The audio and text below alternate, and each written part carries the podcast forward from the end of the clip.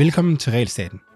Mit navn er Jonas Herby, og Realstaten er podcastet, hvor du, sammen med mig og mine gæster, bliver klogere på, hvad regulering betyder for det danske samfund og den enkelte dansker, hvordan det opstår og hvad vi kan gøre ved det. Coronapandemien er slut i Danmark. Forleden der spillede Minds of 99 foran 50.000 mennesker i parken, og min personlige oplevelse er, at stort set alle giver håndtryk og krammer igen. Enten er man vaccineret, eller også har man valgt at blive immun gennem overstået infektion. I begge tilfælde der er vi måske i næsten overraskende grad tilbage til livet før covid-19. Og selvom nedlukningen i Danmark i mine øjne har været ude af proportioner, så har de trods alt været en del mildere end restriktionerne i mange andre lande. Et af de lande, hvor det har været meget slemt, det er Australien, øh, hvor nogle af de historier, jeg ser på sociale medier, virker for utroligt til at være sande. Kan det virkelig passe, at folk får bøder for at stikke hovedet ud af vinduet på deres bil uden maske? Og kan man virkelig få en bøde for at opfordre til en demonstration på Facebook? Lukker de virkelig store byer komplet ned og indfører streng udgangsforbud på grund af ganske få tilfælde med covid-19? For at finde ud af, hvad der virkelig sker i Australien, så er i dag øh, besøg i regelstaten af Peter Curdy. Øh, Curdy han er lektor på University of Notre Dame og forsker ved Center for Independent Studies i Australien. Welcome, Peter. Thank you, Jonas. Great to be with you. Peter, can you uh, can you start by introducing yourself for the listeners? Yes, um, I'm a senior research fellow at the Centre for Independent Studies, a classical liberal think tank based in Sydney. Um, I head a program which looks specifically at issues of culture and civil society. Uh, and so we're concerned about questions such as religious freedom, uh, civil liberties. Uh, we've done a certain amount of work on the, the, the coronavirus pandemic. Uh, and generally, the way in which uh, a society is shaped, a secular society is is shaped by uh, by a great deal of multicultural influence that we have in this country. I just told the Danish listeners in Danish that uh, some of the news we hear from Australia seems a little out of our mind because uh, we live here in Denmark, the restrictions have been fairly mild in an international perspective, uh, and we live next to Sweden, which where they have been really mild, uh, and Sweden have been almost famous for having close to no uh, lockdown. Um, so, can you tell us a little about how life has been in Australia the last uh, one and a half year? Well, that's a very it's a very good question, and uh, I'll mm. take it. We'll start in 2020 when this all started, and Australia, I think, did well in general terms in that first few months. The international border was closed, and so in uh, so arrivals from overseas were were reduced. Uh, we had a lockdown uh, for six weeks in the state of New South Wales. And I'll come back to that matter of the states because that's actually very important. We had a lockdown for six weeks. We were told that that was in order to make sure uh, that there was adequate uh, care, uh, there were adequate facilities for intensive care in hospitals, and in order to, as it were, suppress the, vi- the virus. So suppression and make sure make, make, making sure that there was adequate healthcare were the two objectives. And in order to support that, the Commonwealth government, the federal government, uh, provided a good deal of economic assistance. And uh, most of the country did quite well, and and I think there was a general acceptance in that first lockdown that uh, Australia was doing okay. Now, the matter of the states is important because uh, in Australia, it's the state governments that have responsibility for healthcare, and the state premiers, who are the like governors, uh, they're the equivalent of American governors of hmm. states. Mm. The state premiers have a great deal of authority, which nobody had seen them used before because we hadn't been faced with a situation like this.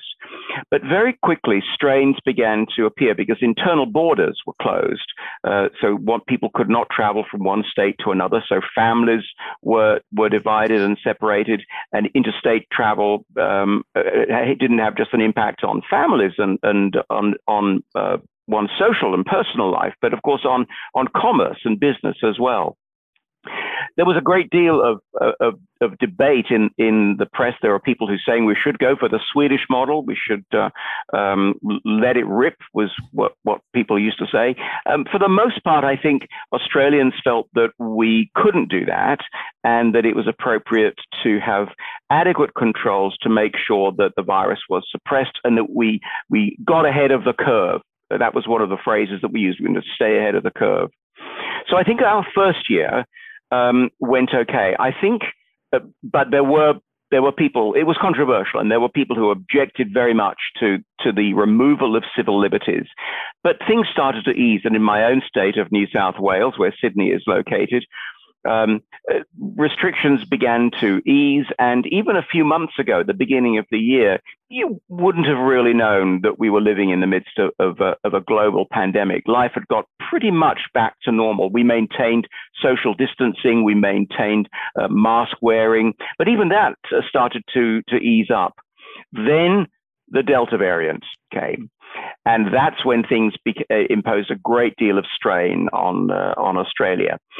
First of all, the Delta variant was was almost impossible to contain. So lockdowns and suppression became unrealistic policies, but they were policies that the state premiers uh, adhered to. And in fact, in Western Australia, the state government there and the state premier there is still determined uh, that there will be no Delta, no uh, Delta COVID in his state. And I checked earlier before we spoke, was speaking, and they have one case in Western Australia, which is one third of the country. It's a huge state. Um, but the lockdowns became severe. And in Sydney, in New South Wales, we have now Greater Sydney is we're in the 12th week of a very restrictive lockdown. This is coupled with the fact that the vaccine rollout in this country has been um, has been uh, inadequate. I think would be it it started in an adequate way because we'd had a successful year last year with very few uh, cases. In fact, we have, I've just checked the, the, the data today, we've had um, 74,000 cases, only 1,000 deaths since the beginning mm-hmm. of the pandemic, um, and a rate of 42 deaths per million, uh, compared, I think, with Denmark, where it's been 450 deaths per million. so yeah, I, just, we, I, looked, I, looked, it up yesterday and I could see that uh, you are, at least in a death related to uh, COVID, you are where you are now. We were April 10th uh, last year so it, it, it, it's been low, but that bred a degree of complacency. And because there wasn't much COVID here, uh, there was no urgency to get vaccine. Um, then the vaccine became very contested because there was Pfizer and AstraZeneca, and there were concerns about AstraZeneca, health concerns. The media played that up. And uh, the the result of that was that that people started to think, well, we have no COVID, we have very little COVID in Australia. There's no need for me to get vaccinated. But Delta, of course, got ahead of everybody. I think there there to to bring it up to date now, things are changing. Certainly in Victoria and New South Wales, vaccine rollout is going well. Um, we have, I think, uh, the data, the, according to the data I checked earlier, 40% of Australians are now fully vaccinated, which has gone up quite dramatically. Uh, in July, it was only 9%. So as vaccine rollout improves, we're seeing the prospect of ease restrictions being eased. And in fact, the, the, the whole tone of the debate has changed and is changing. Certainly in the eastern part of the country, which is the most populous part of the country, the debate is now changing, and people are seeing that we are going to have to live with COVID rather than eradicate it, and that the way to live with it is to make sure we are all adequately vaccinated. And in New South Wales, the hope is that uh, restrictions will be eased considerably on the Monday after we reach 70% uh, of fully vaccinated people. Now, that could be Monday the 11th of October or Monday the 18th of October. But there's been a big shift in, in the last six weeks, a recognition that we we have to live with it. And in order to do that, we have to get vaccinated. So you see lots of people going for vaccinations now, whereas a few months ago, hardly anyone. So, so that's a, it's kind of a complicated um, and and uh, and and interesting t- tale, which is a blend of public health, uh, science, and of course, as always in these things, a good deal of politics as well. Sure, sure. So, so when you say that uh, you have been under lockdown for 12 weeks, what, what exactly does that mean? Uh, because a lockdown in, in Denmark is closed to restaurants and, uh, and bars uh, mostly, and, and also bars. schools. But, but in Sweden, a lockdown is uh, basically limiting large gatherings. So, so what is the mm. lockdown in uh, New South uh, Wales and Australia? In this last one uh, now, the restaurants and, uh, and all pubs, restaurants, and shops are closed, apart from food shops or pharmacists that are selling essential services. Um, offices are closed and people are encouraged to work from home. You, uh, in the greater Sydney area, we can't mm, travel more than five kilometers from our home, from our place of residence, unless traveling for vaccination or for a medical appointment. Um, so we can't. I've, I've not been. I live on the south side of the of the harbour bridge. I have not crossed to the north side of Sydney Harbour since June. So the uh, and the other thing I should say is that we are permitted to go out uh, for exercise, but not for any recreational purposes. But of course, that gets stretched. So down at the at the coast, at the beach, which is not far from where I live, you do see people out um, exercising, but they are wearing exercise gear so that they look as though they're exercising. But you are allowed to sit down and have a cup of coffee with a friend. Um, uh, but you have to maintain the social distancing. That point about the friendship is, is actually very important because one of the factors that changed the debate in this country was that the, the severity of the lockdown, which had one goal, the eradication of the virus, um, was having an enormous social and psychological impact on, on people. Families who are contained within their homes with kids who are homeschooled, uh, because the schools are closed, uh, single people who live alone, who who uh, are denied any social contact. The mental health impact was growing, and those voices of concern have grown louder. And I think that's something also that has helped to move the debate on. And people are realizing we can't go on like this forever. But the lockdown has been pretty strict, and, and we see police out. Uh, yesterday morning, my wife and I were out walking and police were at the beach stopping people from mingling, checking where they were, checking that they were uh, they were not five kilometers from home, breaking up groups of people. It's really odd. I mean, I, I, it, sometimes Australia has felt as if it's almost becoming a police state with this very heavy-handed police presence on the streets. So, so what happens if you break the rules? I mean, how uh, how large are the fines and well, the fines can be very substantial. Um, people have been fined thousands of dollars for for breaking rules. There have been uh, younger people who have had parties, unauthorized parties, illegal parties, effectively. So, you know, the idea of a family gathering being unlawful seems almost a contradiction in terms to people who cherish freedom. But uh, unlawful family gatherings attract fines. Uh, you can be fined if you're not wearing a mask in public. You're permitted not you're permitted to do without a mask if you're exercising, but if you're not exercising, you must wear a mask. So I can give you an example. Former Prime Minister Tony Abbott was photographed talking to somebody in the area where he lives, and he wasn't wearing a mask. Um, he was reported to police, which is a whole different, you know, a whole another thing. Why why are we doing this? Why are we shopping our why are we shopping our, our friends and colleagues to the police? And uh, Tony Abbott was fined $500 by the police for not simply for not wearing a mask in public. And so those are the sorts of fines. One uh, Australian dollars is uh, about 4.5 uh, Danish kroner, just uh, if you want to convert that into Danish. So. I didn't check that, but it, it, yeah, that's good. Yeah. Um, so, so there was also, I thought, think before we move on, or just uh, there are some things that I would like to just check with you uh, just to make sure that uh, that it's not fake news uh, because we uh, we saw that there yes. was uh, military in the streets. Is that uh, is that right? That that's true. So, yeah, so, and, and, what are they true. doing? I mean, the do they military, check people's papers or, or are they just there? The military are not throughout Sydney. There have been certain local government areas where the observance of the restrictions has been a bit relaxed, slack, in fact, or not non-observant, I should say. Now, these are, um, and, and, this this observation has attracted uh, criticism of racism because they are areas of um, high immigrant uh, families, for example. I mean, mm. I'm an immigrant to Australia myself, but people who come from uh, from from the Arab world, from from Lebanon, from countries where families are particularly important, large families are important. Uh, so people were not observing the rules, the restrictions in the way they needed to, and because there was this determination to to enforce the restrictions, the army was called on out and uh, to to assist the police with enforcing uh, making sure that people uh, were at home, making sure people had, had could could account for themselves if they were outside. But it was very controversial because it was dubbed a racist policy because the people who were subjected to those kind of checks were not, uh, you know, they were not Anglo-Saxon people for the most part. They came from other parts of the world. Mm. So it's been quite contentious. But that's where the military hmm. presence was was focused. I myself have not seen the army on the streets. Okay, so there, it's uh, it's only a smaller areas of uh, of the city. Okay. Yes.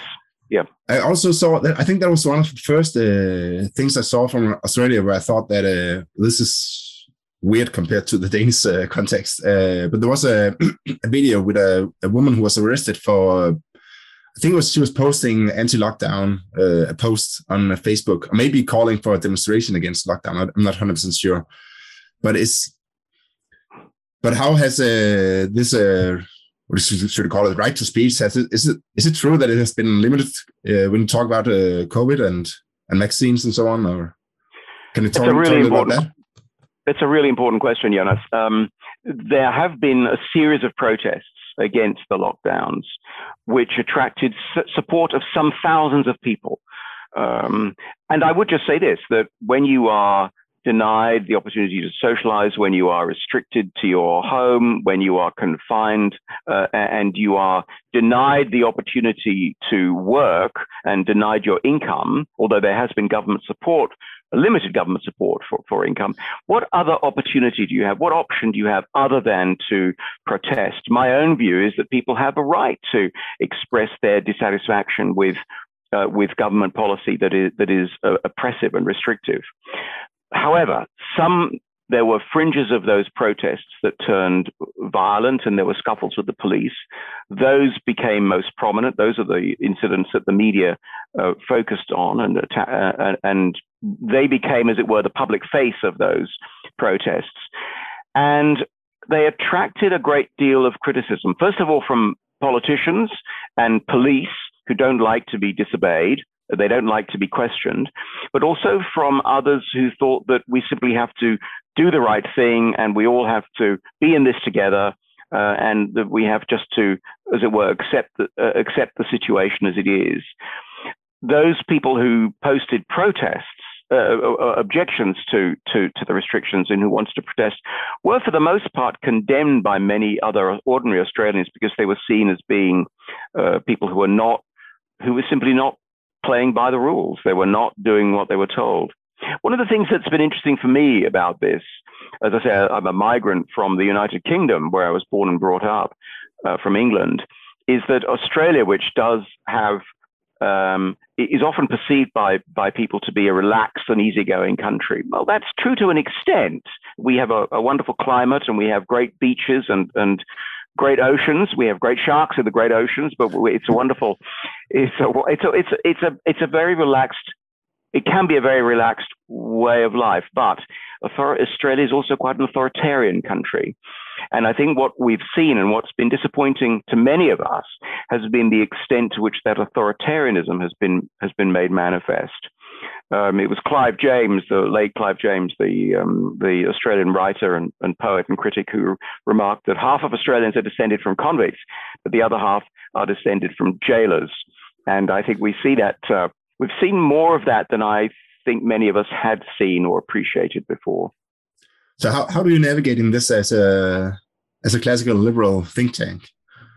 Like like what well, what how do you mm-hmm. yeah what uh, yeah what kind of analysis and uh, op-eds and so on? What what I mean, how how do you navigate in this? Whether I assume there's uh, some people who uh, who think this is just too much uh, state, uh, and other people who uh, think this is this is great that we have the state to protect us, and there's a class there. And how do how do you navigate in that? That's a good question. people who are in favor of everything that the state has done will say that, and we've had this, we've been criticized for this at the Center for Independent Studies, will say that we are, we are placing uh, human, we're placing individual freedom above um, individual health. So we're putting freedom, we'd rather sacrifice people's lives in order to have our freedoms, which I think is is untrue. That we don't care about. We're heartless. We don't care. Uh, if you want to be free, it means that people are going to suffer and die, and and that's that's been the argument that's put uh, mm. put to us. But at the Center for Independent Studies, we've had a number of, we've, we've looked at this from a number of angles. My colleagues in the economics area have looked extensively at the nature of government support and have argued that, in fact, last year's support in particular was far too generous, went on for far too long, um, and was not targeted clearly enough at the people who really needed it. There were many stories of people who were earning more on government assistance than they were in their jobs. And so when the economy opened up, they preferred not to go back to work because they were they were doing okay. So there's the economics part of it. Um, we have an education program, and my colleagues in the education program were arguing that the, these uh, these restrictions, uh, as they affected school children in particular, were going to be very harmful to children's education. We've had results recently to sh- suggest that, in fact, maybe things have not been as bad, that uh, literacy and numeracy tests indicate that, in fact, children seem to have done okay. Why is that? Is it because parents are paying more attention to the education of children? We don't know, but there's been a big concern about that. In my own program, uh, a colleague of mine was concerned about the the social and psychological impact of the COVID restrictions, and she did a certain amount of research based on polling on that. And I have written about uh, the the impact of restrictions and lockdowns on civil society because when you prevent voluntary associations in our society, such as churches, mm-hmm. community groups, um, sports clubs, when you prevent them from meeting, you actually compromise seriously the health of any civil society. So I've argued that we need to address those questions as well. Churches here, for example, are still closed. You can go and buy liquor at the liquor store, but you can't go to church and, and or, or, to the mosque or to synagogue and and pray. So the, so uh, and we've also been all of us, I think, have been concerned about restrictions on freedom of movement the freedom, the, the inability to move, not so much to leave the country. I think we accept that international borders do need to be controlled, but that we, we cannot move within our own country. Um, I think, I've argued and I've written about this, I think that it's putting a strain on the notion of Australia as a country. Um, because what does it mean for a, a Commonwealth of Australia when our prime minister who heads the Commonwealth government can't even travel freely between uh, between the different parts of the country. But recently, at uh, we had Father's Day here. I don't know if it's the same date in, in, in Denmark. He travelled from Canberra to Sydney, which is a three-hour drive away, and he attracted a great deal of criticism for that because he was moving from one one uh, government area to another government jurisdiction. So even when the prime minister can't move, what does that do for our na- our sense of national mm. identity? So those are the issues that we've been concerned with at the Center for Independent Studies. Yes, that reminds me that I uh, heard one who said that uh, I think it was 40,000 Australians that has been locked out of uh, Australia for one and a half years. Uh, is that, yeah. if you live abroad, uh, if you live in uh, South America or America, where we live, and but and want to visit your family in Australia, what what are the procedures for doing that? Well, you won't get in. Uh, you almost certainly will not get in. If you want to come back to Australia, if you are an Australian citizen, um, you have to apply to the government, to, to the federal government, to the, to the Commonwealth government to return to the country. So suddenly, being a citizen of a country um, gives you no rights at all. You would think that if you're a citizen, you're entitled to travel freely to your to your own country. That's not been possible. Incoming flights have been halved. So there are many thousands of Australians who are stuck overseas who can't get back. When the uh, when the Delta variant first emerged with such force in India a few months ago, there were many thousands of Australian Indians who had gone to see family in, in India, they could not return. So if you want to come back to Australia, uh, you, the chances of doing that are small. You may get back, but you may have to wait a long time. Mm. Uh, in terms of leaving, we also need permission to leave the country, which I think is quite astonishing. But you do need permission to leave Australia. Um, and many people don't get permission the first time, so they apply again and again, and then they go. But you have to be prepared to be away for, for up to three months uh, at least in, in, order to get that permission. So it's true, there are people who are stuck overseas and can't get back. We have friends. I have a, a colleague who's currently in Hungary um, and wants to come back to Australia, hoping to come back at the end of September. Flight cancelled, nothing until the new year. So, so it, it's it, it's hard. If you want to come back to Australia, it's hard. If you can avoid leaving, do avoid leaving um, because if you want to come back, you may not be able to do that quickly. Mm-hmm. And, and how is the public debate about this? Because if you, I mean, of course, if you look at uh, other countries, you'll see that most countries had more deaths, COVID 19 deaths than uh, Australia. But you'll also see that most countries have more freedom. Uh, mm. And if you look at Denmark, we have uh, had I mean, it we have more death than the typical uh, uh, flu season, but it's not been extraordinary uh, many deaths. So, so how do people? How, how is the debate in uh, in Australia? I mean, can can well can't they see? I'm almost uh, inclined to say that. Uh, can you see that it's not that bad in countries where they yes where we take a little care and uh, and just live with it, basically. Uh, of course, being very careful, but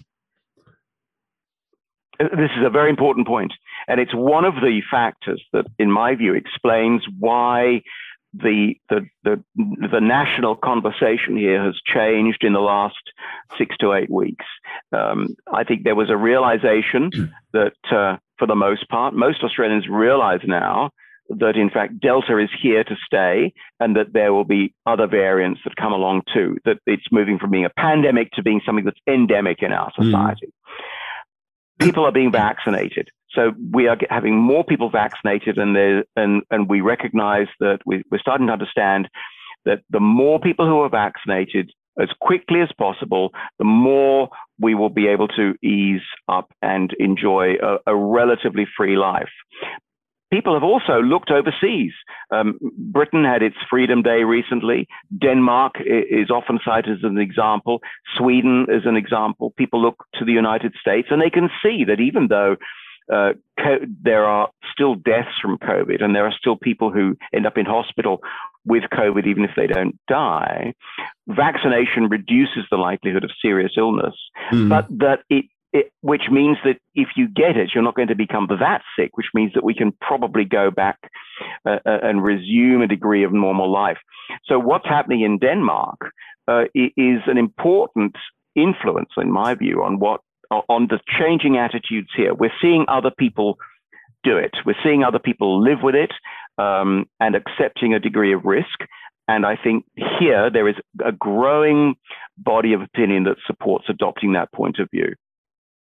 So, what do you think people will think in in two or three or four years uh, when think back about about the first year with uh, COVID? Do you think they will still think that this was uh, the right way to do it to close everything down and uh, restrict people to stay at their home, or do you think they will think that okay, maybe it was a an overreaction and and we should probably have done a little more like other countries instead of uh, trying to trying to uh, to get zero COVID? I think we'll look back to the first year, to 2020, and think that Australia did a reasonably good job. We kept very low case numbers.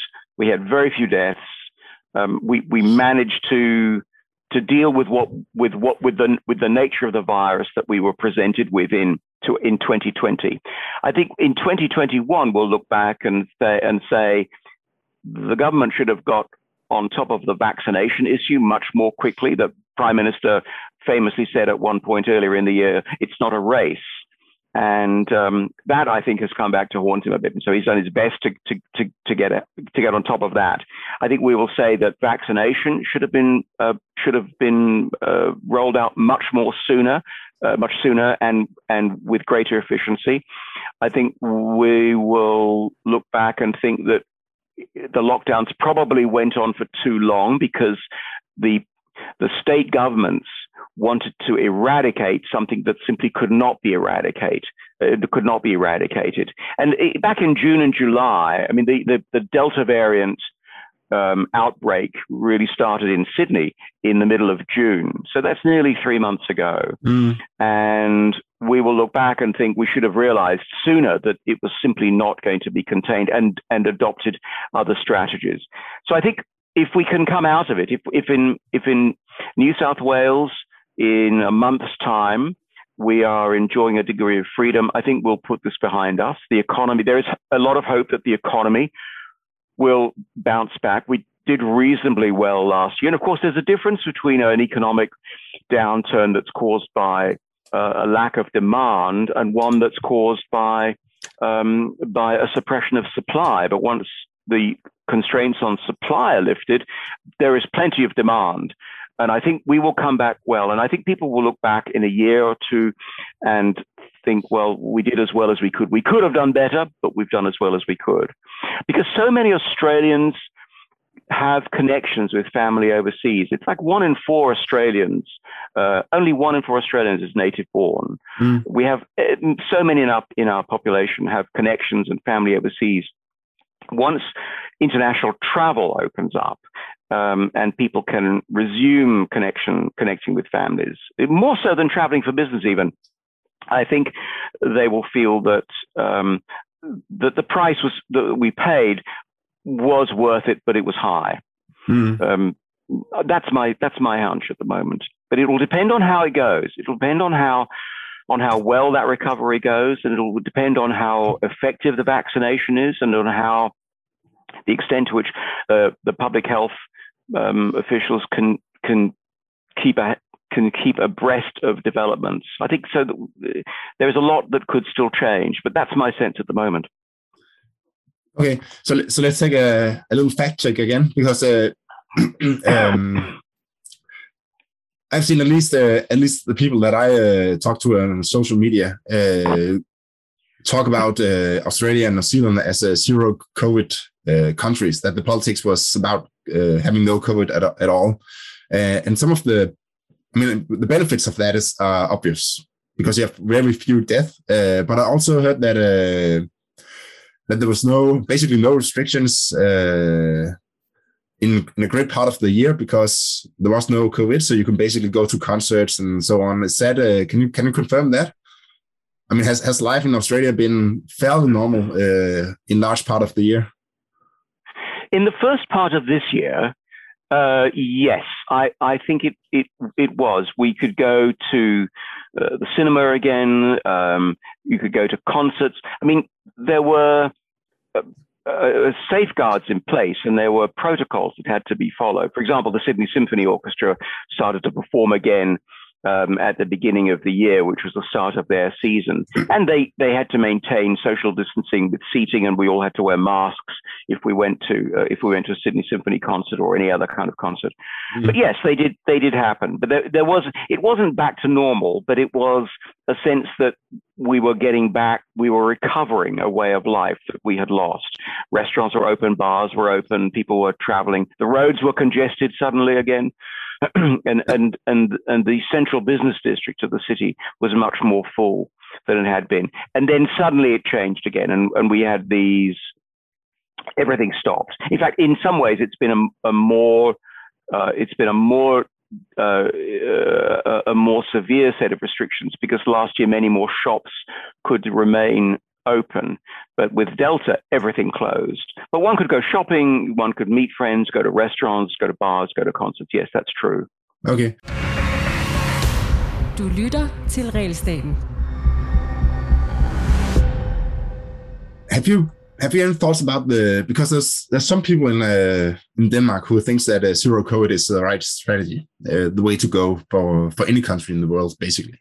So, have you any thoughts about how I mean, given that Australia is an island, uh, and and same with the New Zealand, have, have you thought about is this is that pos- is it possible at all in uh, other countries to do what you have done? Because for me, it seems a little easier when you're an island because you have, I mean, all the freight and so on is coming in uh, on ships, and uh, you have fewer families that have friends on the other side of the border because it's some our it's a long travel to meet your friend then. Um, so have you any thoughts about that? Well, I'm not qualified as a public health expert. I'm not medically trained, but as a as a layperson, I would say that it's not possible. I think we've seen that you simply cannot stop the spread of COVID unless you completely cut yourselves off. Now, as I mentioned earlier, the state of Western Australia is trying to do just that. And um, the state premier there was re-elected with a huge majority uh, earlier in the year because people in Western Australia were satisfied that um, COVID was banished from WA, it would never come, and life could go on as normal. I spoke to friends there uh, a few weeks ago, and you wouldn't know. He, this friend of mine said you wouldn't know that there was a pandemic elsewhere in the country. Everything is normal, but you can't leave the state, and if you do leave, you can't come back easily. Um, but I, I just think that we you can't the only way you can pursue a zero covid policy is by cutting yourself off. And yes australia is a huge uh, island continent and that's one of the reasons why why i think last year in 2020 we had a, a much better if one can put it in these terms, a much better experience of COVID. But that can't go on indefinitely. We live in a globalized world. People travel and have become very used to traveling uh, across borders. We have a tourism industry that depends upon people coming in. We have a higher education uh, sector that depends very heavily on overseas students. Australia has moved away from being um, Uh, really being a, a, manufacturing economy in, in broad terms to being a service economy. And education and tourism are two of the major service provisions that our economy offers. You can't be cut off and expect those areas of the economy to flourish. So I would say I mean, I think in Europe it's very different, where you are much closer to countries. I mean, you have a land border with with uh, with Germany. Countries like Austria and Hungary um, are completely landlocked. How can mm. how can you seal yourself off in that sort of way? There may be people here who want to do that, but I, I think it's it's unrealistic. And I think if other people, if people in other parts of the world decided that's what they wanted to do, they would soon discover that life soon enough uh, got pretty miserable, I think, because that's not the kind of world that we are used to living in. Maybe a, maybe a hundred years ago, with less travel, uh, with less certainly a lot less international travel and a lot less movement of people, it would have been a different a different matter. But now we we we live, as I say, in this globalized world where people come and go and have become used to coming and going freely and families have been used to traveling around the country and going overseas to see other members of the family you can't you can't you, you just can't shut people down and, and put them what is a, into effect uh, what put them into what is in effect uh, an enormous prison Oh, so if you want to be in prison, so prison is the only way to, yeah. to have COVID, zero, zero COVID. But I think you mentioned some of the th- the concerns that I uh, had because I imagine that I mean if you have your goods and stuff coming in by ship, uh, then you can limit the human contact uh, greatly just because you just unload the ship and then reload it with stuff that you have to export. But in Denmark, I mean, goods come in by uh, trucks and. Uh, you have hmm. families that live on both sides of the uh, of the border. you have divorced families where the dad live on one side and the the mother live on another side. And it's just, I mean, first of all, the costs are much greater uh, if you try to uh, lock down the, the, the border completely. Um, and same with all, I'm not even sure it's possible because you have to get um, food and stuff into your country, and you need basically you need truck drivers to to enter your country, and they sooner or later they will meet people when they have to go to the toilet or go to uh, to to shops to buy food and so on. So I don't really think it's possible uh, in, no, I don't think in Europe. But, but if you're an island, you, it's, it's easier. Well, we are starting to experience supply chain problems now, and it's quite noticeable that um, imported goods, there are that is to say, it's quite noticeable that there are gaps on shelves mm. in the mm. supermarket uh, where there would have been imported goods, things that are coming by by sea or by air. Um, are being disrupted. Their arrival is being disrupted because of, of COVID, because of border restrictions, or because of strict quarantine provisions that people who come into contact with others who, who may have been exposed to COVID may be required to go into quarantine for, for 14 days. That's a, a, a huge disruption to the smooth functioning of the economy. And so all those factors play into uh, play, are starting to play in here to disrupt our supply chain, and uh, we are seeing that things take a lot longer to get to us. Um, and whether it's from within the country or mm. from overseas, they're taking a lot longer to get to us, and there are delays. That again, yeah. I think, is going to have a big impact on the way in which an economy, which depends upon a steady and dependable flow of components, for example, uh, can function. Yeah, I think it's it's hard to tell if it's uh, because of your own politics or because of uh, what other countries are doing. Because if if China locked down its uh, its factories, then of course you'll feel it in your country no matter what you do, uh, because the stuff are just not produced. So, so Peter, let's talk a little about the about politics and the future uh, for Australia. Um, so, so first of all, I mean, when I when I talk to you and you're from a classical liberal uh, think tank, it, it seems like you.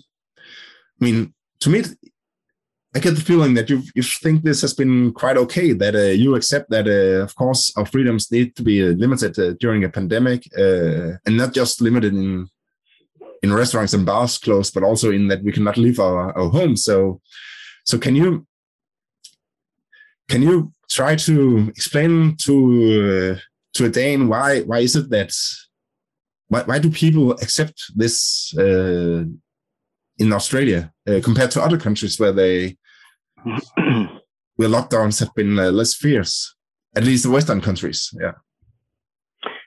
Um, let me talk about. Let me talk in general terms about um, about Australia, and then I'll come back to my own response.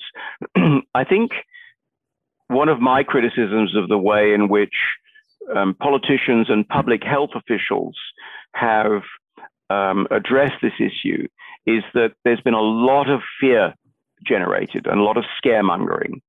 And there's been talk mm, of, about this dreadful disease and about the impact it will have. Deaths are the, the deaths that occur are, are, accounted for every day, and we don't always hear about the, the comorbidities, the, the afflictions that people have with COVID. And, and the recent research is indicating that most people who die uh, from COVID actually die with COVID, and that they have as many as two and a half other health conditions as well, such as obesity or a heart condition.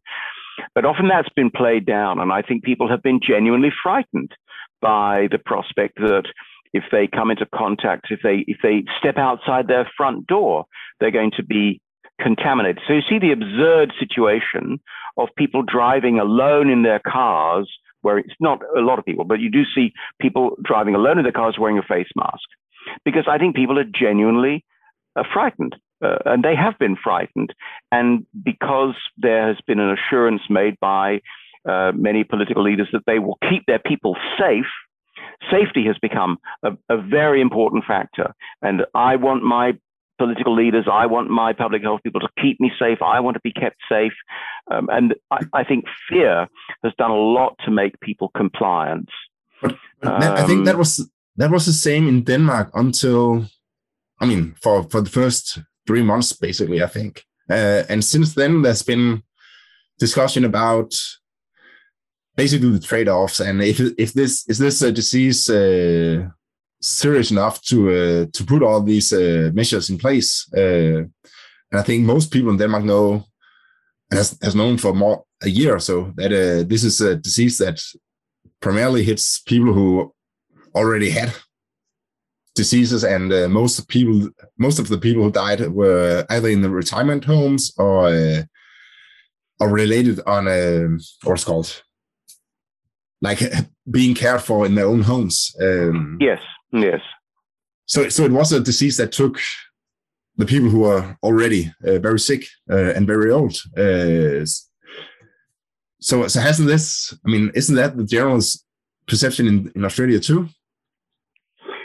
Yes, uh, I, I think people are. That's becoming more widely understood and accepted. Last year, uh, there was a terrible outbreak in an aged care facility in, in Victoria, and many people died. Several hundred people died in Victoria because of lack of protections. We had a similar situation in Sydney. Mm. Um, but I think now the the the the feeling is I think one of the problems was that when deaths were announced, we were not told who had died. We were not told what had caused their deaths. People had just died from COVID. Mm. Um, and they, this information was not was not made available. You use the phrase trade-off. Now, trade-off was actually a very contested phrase here because if you started to trade off and say, well, look, you know, we're all going to die. I mean, that's another fact. That's another thing. I think that we we we live in a society where we don't talk about death, and somehow we imagine that we can avoid death indefinitely mm. if we just do the right thing. But we we were led the the idea of trade off was criticized because saying you're putting people's lives ahead of people's freedoms. We talked about that earlier, yeah, yeah. Um, and that it should be people's health, well being, and lives that absolutely paramount. Nothing should nothing should trump those. Nothing should get should should should complicate a discussion about that. There should be no discussion of trade-offs.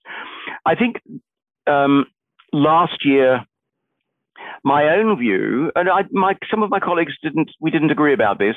My own view, even with my own, within my own program, I had a, I had a colleague who we had, we disagreed about. This. My own view was that for a short period of time, a defined period of time, with specific objectives, as I mentioned earlier, suppressing the virus, not eradicating it, and ensuring there was adequate healthcare um, available in our hospitals.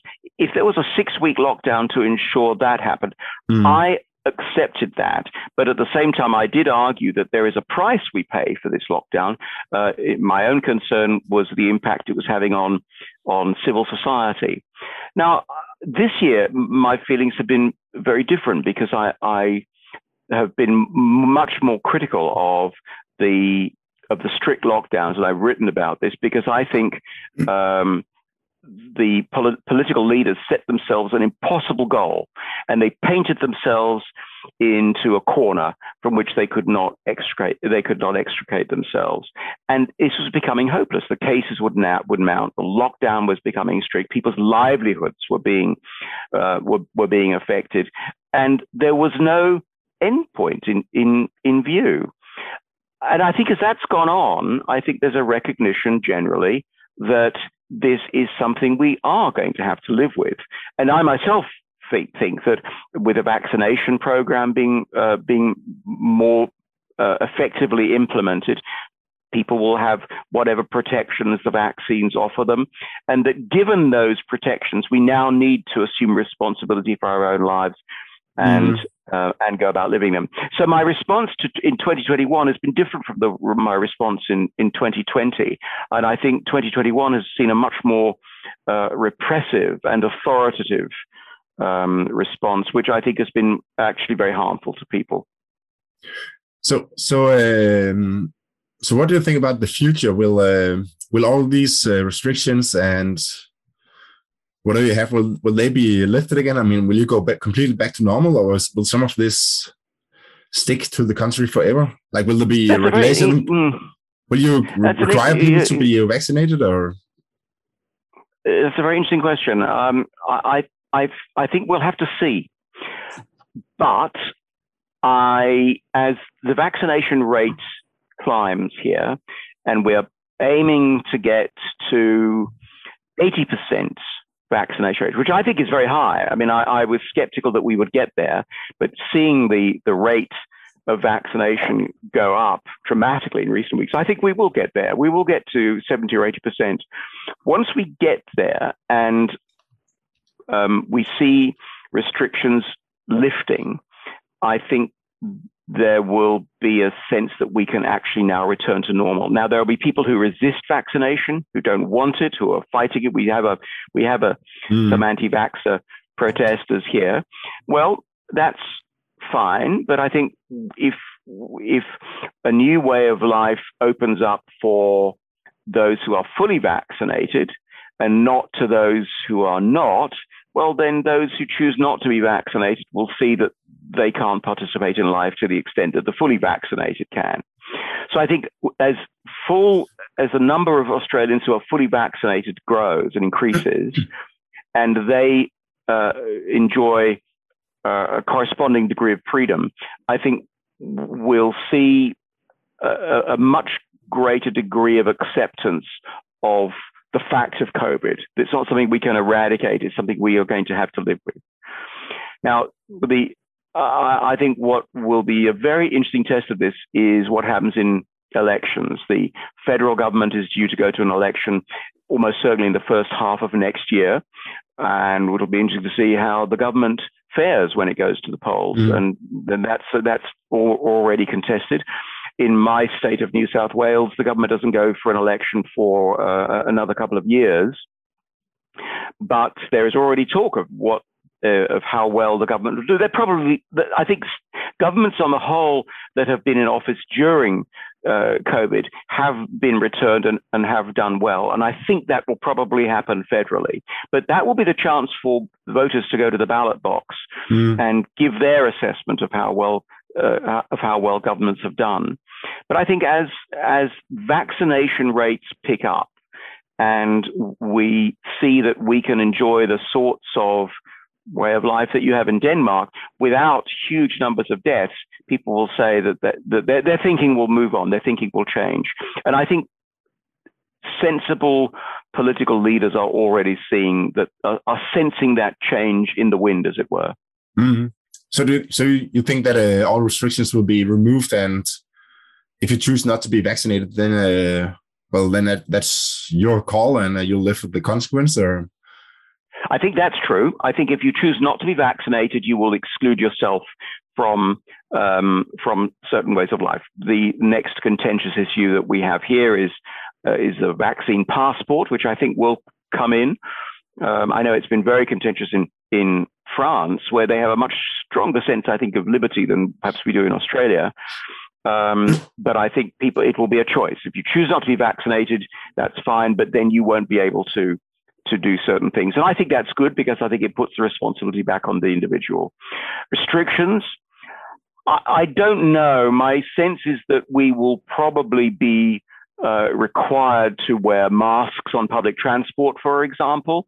Uh, or wear masks in indoor areas. Currently, uh, we have to wear masks even out of doors unless we're exercising. I think that will change, but I think mm. masks in the supermarket, I would think for another year or so, I would expect us to to have those. But even if that was relaxed, I think seeing people around me, uh, just locally in Sydney, I think people would continue to wear masks. Those who are anxious, those who are worried about COVID, would continue to wear masks and, and feel that they were that degree of protection was still important. And I don't, I'm not sure yet what I will do. I think if I went to supermarket, I probably would wear a mask, particularly if it was crowded. But if it, if if there was no crowd, if it was um, uh, if it was a fairly open area, I, I probably wouldn't bother. I don't think they will disappear quickly, um, but I think they will ease. Certainly, looking at last year, here where masks were mandatory for a period on public transport, they, and I travel regularly by bus, or I was traveling regularly by bus, uh, that masks suddenly people stopped wearing masks again, and that wasn't enforced. And now they've come back again. So I think there'll just be a relaxation without perhaps a, a formal announcement. Mm. Um, but I think they will probably stay in place. And I think that hand sanitizing, social distancing, masks, will still be required of us. Although I see in Denmark that that's even that's not required now. Yeah, I think um, there are two things that you're saying here that uh, I, I find uh, interesting. Um, so first of all, yesterday I was uh, traveling from the airport. In the airport, it's uh, required to wear a mask because of uh, European uh, regulation, I think. But I took the metro home from the airport. And I think maybe there was 200 and 250 people in, on the metro, and I, th- I saw one person wearing a mask.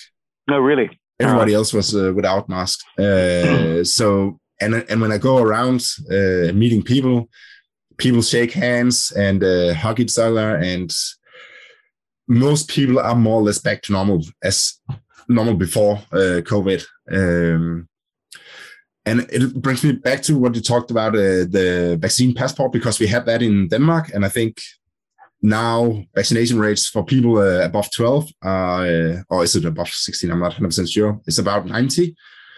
Uh, and I think the agreement in Denmark is that, okay, uh, if you're not vaccinated, then it's your call. Uh, you decided to to take the risk, and it's fine with us. We, we're all going to be immune sooner or later. Some because of vaccines, and some because of uh, past disease. Um, Mm. Mm. And it's basically it's your call now because it doesn't really infect me because I'm vaccinated. So if you're not, then I mean, basically, there's no big risk to me. It's more like a, a normal flu season now when we're all uh, vaccinated. Vaccinated. I think as more people here are exposed to coronavirus, there will be more people with antibodies and more people who will have an, um, a, a, a, a, degree of resistance to COVID. The problem at the start of the year was that so few people had COVID Mm. that there was very, very little community resistance. And so that if it had ripped through uh, our society, many medical people felt that that would have led to a catastrophe, particularly amongst our indigenous people. Uh, who are particularly vulnerable uh, to disease. So you need, in order to have that kind of um, resumption of normal life, you need a degree of, of, of immunity uh, in the community. We were nowhere near that. I think as that grows, um, uh, as that increases, it, it, will COVID will become less dangerous for most people. Mhm. But you raise another interesting point because, uh, I, I, and I think this is actually a, a really important thing.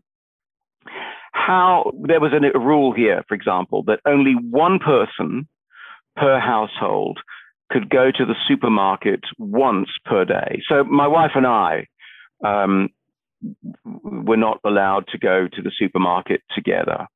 Um, but we did, I confess to you that we, we did do that because I was curious to see how that was in, I was curious to see how that was enforced. Mm. And of course, it's not enforced. It can't be enforced. How do you stop people? How can you make sure? I said to my wife, well, if, if anyone challenges, we'll say that we're friends and we've met up in the supermarket and fancy seeing you here, and we'll pretend that we uh, Yeah. that, that, that, that we're friends who've met up. But nobody has ever said anything. And you do see people, see couples, you see uh, not large groups of people, but you see couples shopping uh, together. How do you possibly enforce that? How can you enforce the wearing of masks on every single train and every single bus? Bus drivers don't want to be the ones who have to enforce the rules. Train drivers can't do it. Um, you can't have police officers in every carriage. Uh, I, I think in many ways that the mar- the rules are set are set there to set a, are put in place to set a standard. And it's true that there are public places where the police can come and fine you if they find you doing something. But how do you enforce those sorts of rules on every bus and every um, uh, and every train? You you, you Mhm. can't you can't do that.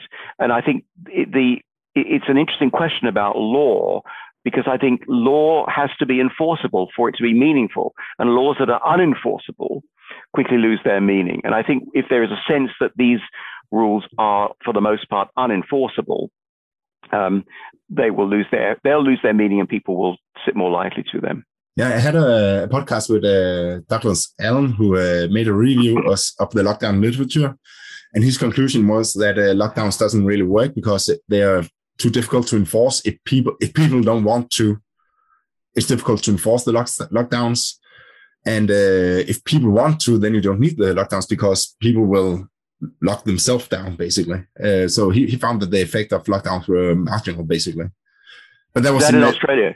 no, that was not in Australia. That was uh, worldwide. Uh, maybe I Mm, think yes. I think the case can be uh, different in uh, on islands because it's possible to keep COVID more or less at the bay. Um, so there was one thing you said that uh, that made me curious. That maybe maybe one of the differences is that uh, in Denmark, I mean, we ha- we had uh, COVID, and uh, and most people knew someone who had COVID. I had a colleague who had COVID, and there were some of my neighbors who had COVID, and they all survived. Uh, even my one of my uh, well, without getting too personal, I, I know a, a, person who is really sick. He, he has a, a KOL. I don't know if it if, if that's the international name, but he- his lungs are really weak, uh, and he had COVID. I, I found out because I saw there was an ambulance, And I asked the the driver if uh, he had COVID, uh, and he said, "I can't tell you, but you cannot visit him right now." Uh, so I found out, of course, he had a COVID, and and he survived. So and that was in the in the spring of 2000. So I went from being scared of COVID to kind of knowing that okay, this is not a death sentence. Like you can have COVID and be fine. Uh, and maybe that's one of the difference between Denmark and Sweden and uh, and Australia, because almost everybody in Denmark and Sweden knows that uh, know people who had COVID and who were fine afterwards. Uh, so you have this personal experience with COVID. I was just thinking as you were speaking. Um, I know people in the UK who have had COVID. In fact, um, the uh, a former colleague of mine, his 96 year old father in a nursing home had COVID and and recovered and survived. Mm. So he was he was fine. Um, I was thinking as you were speaking, I don't know anybody in Australia who has had COVID. Um, I'm just. That, that's quite interesting. I, I, I, I, may, uh, when we finish, I may think of somebody, but I, I actually cannot think of anybody. COVID is here, and COVID is in the area where I live, but I don't know anybody who has had COVID, and certainly I don't know anybody who has who has died of COVID. Mm. And the people who have died, as we were saying earlier, uh, tended to have other comorbidities, mm-hmm. but that's been kept from us so that we we hear the, the media would report say uh, you know a, a, the tragic death of a 92 year old person. Well, I'm not minimizing the death of a 92 year old person, but when you get to 92, in my view, is that you you you begin to accept that your life is probably nearing its conclusion. And I'm not sure that a, the death of a 92 year old person it could be called tragic, it could be called sad. But at that point in life, something is going to take you, is going to carry you off. I mean, mm-hmm. I'm in my 60s and I'm accepting that, you know, I'm moving into a different age category as well. But we, th- there has been no reporting of those comorbidities. So we hear a, COVID death, but we don't necessarily know that somebody had emphysema or that they had uh, coronary artery disease or that they were obese or they had any number of other conditions. Um, and I think that, but I, I think you, you raise an important point because as more people get to know people who have had COVID and survived, they will start to see, as it sounds as if you are seeing yourself, that it's not it's not that bad. We have thousands of people die a year it's in bad, Australia. But not that bad. but, but in Australia, we have we have several thousand people who die every year from flu. Mm. But you don't get, we don't have cases of flu being reported. We don't even report deaths from flu, uh, unless there's a particularly bad outbreak in a particular place. But for the most part, flu is not is not um, uh, is flu deaths are not reported. So we know that flu is a serious, influenza is a serious illness. We know that influenza can kill you, but for the most part, you can get a bad dose of influenza and recover. Mm. Now, I, am not medically qualified to compare influenza and COVID, and there are plenty of people who are saying, well, actually, they're not the same at all. But the fact that we know people who recover from COVID, and we can see that it is not the death sentence that it was once pronounced to be, means I think that will that that individuals, and perhaps you've done this yourself, will make a different calculus about the risk involved and say, well, actually, you know, there's a risk. Um, but it's a risk I'm prepared to accept. We drive our cars. Um, we go swimming in the ocean here, where you not you know it's not inevitable, but there are risks of getting bitten by something. We assume mm. risks all the time. Um, but I think we are very, maybe this is part of the human condition. We are conditioned to somehow to magnify risks and amplify them way beyond uh, what would be a reasonable level. But I think the, if the more we are exposed to COVID, and it's, it's an interesting point that you raise, actually. I think the more we're exposed to it here and the more people we get to know who've had COVID, um, and I'm not wishing COVID on people, but it, as that happens in Australia, I think we will come to see that actually it's something that we can live with in the mm. way that we do live with uh, with influenza. And a lot of other diseases, and, and a and lot of other diseases. When you when you mentioned the 92 year old, uh, it reminded me of my uh, grandma. She, she's dead now, uh, but she was 86 when she died, and I'm almost 100 percent sure that she would not have accepted that uh, that we closed the children, her grandchildren's schools to protect her because she lived her life and she was happy and uh, and I don't think she wanted to, children to suffer just because of her. Uh, well, her she, grandchildren she sounds like a, yeah, she sounds like a very wise woman actually because I think one of the things that I'm not we sure she was wise. I just wise. I think she was just uh, common sense. common sense. Well, but I think it's an interesting. It, it's a valuable point because usually we. Uh, I mean, this is this is so general, perhaps as to be as to be meaningless, but I'll I'll say it. Generally, we we prioritize the well-being of the young over the old, mm-hmm. and we would say that the young who have their lives ahead of them need to be given priorities over the old. We've completely reversed that in this pandemic, and we have made the we have prioritized the elderly. Uh, and often the, the very elderly over the well-being, the well-being of the elderly over the well-being of the young. Um, and the, so young people in schools or universities have had their uh, education disrupted. They've had their early professional life disrupted. They will pay a heavy price yeah. for that. And I, I, I don't know how that will play out in our economy and in our society. But it's interesting to me that we have inverted that. We've inverted that kind of care and concern and switched from prioritizing the young to prioritizing the elderly. I think your grandmother would have disapproved of that.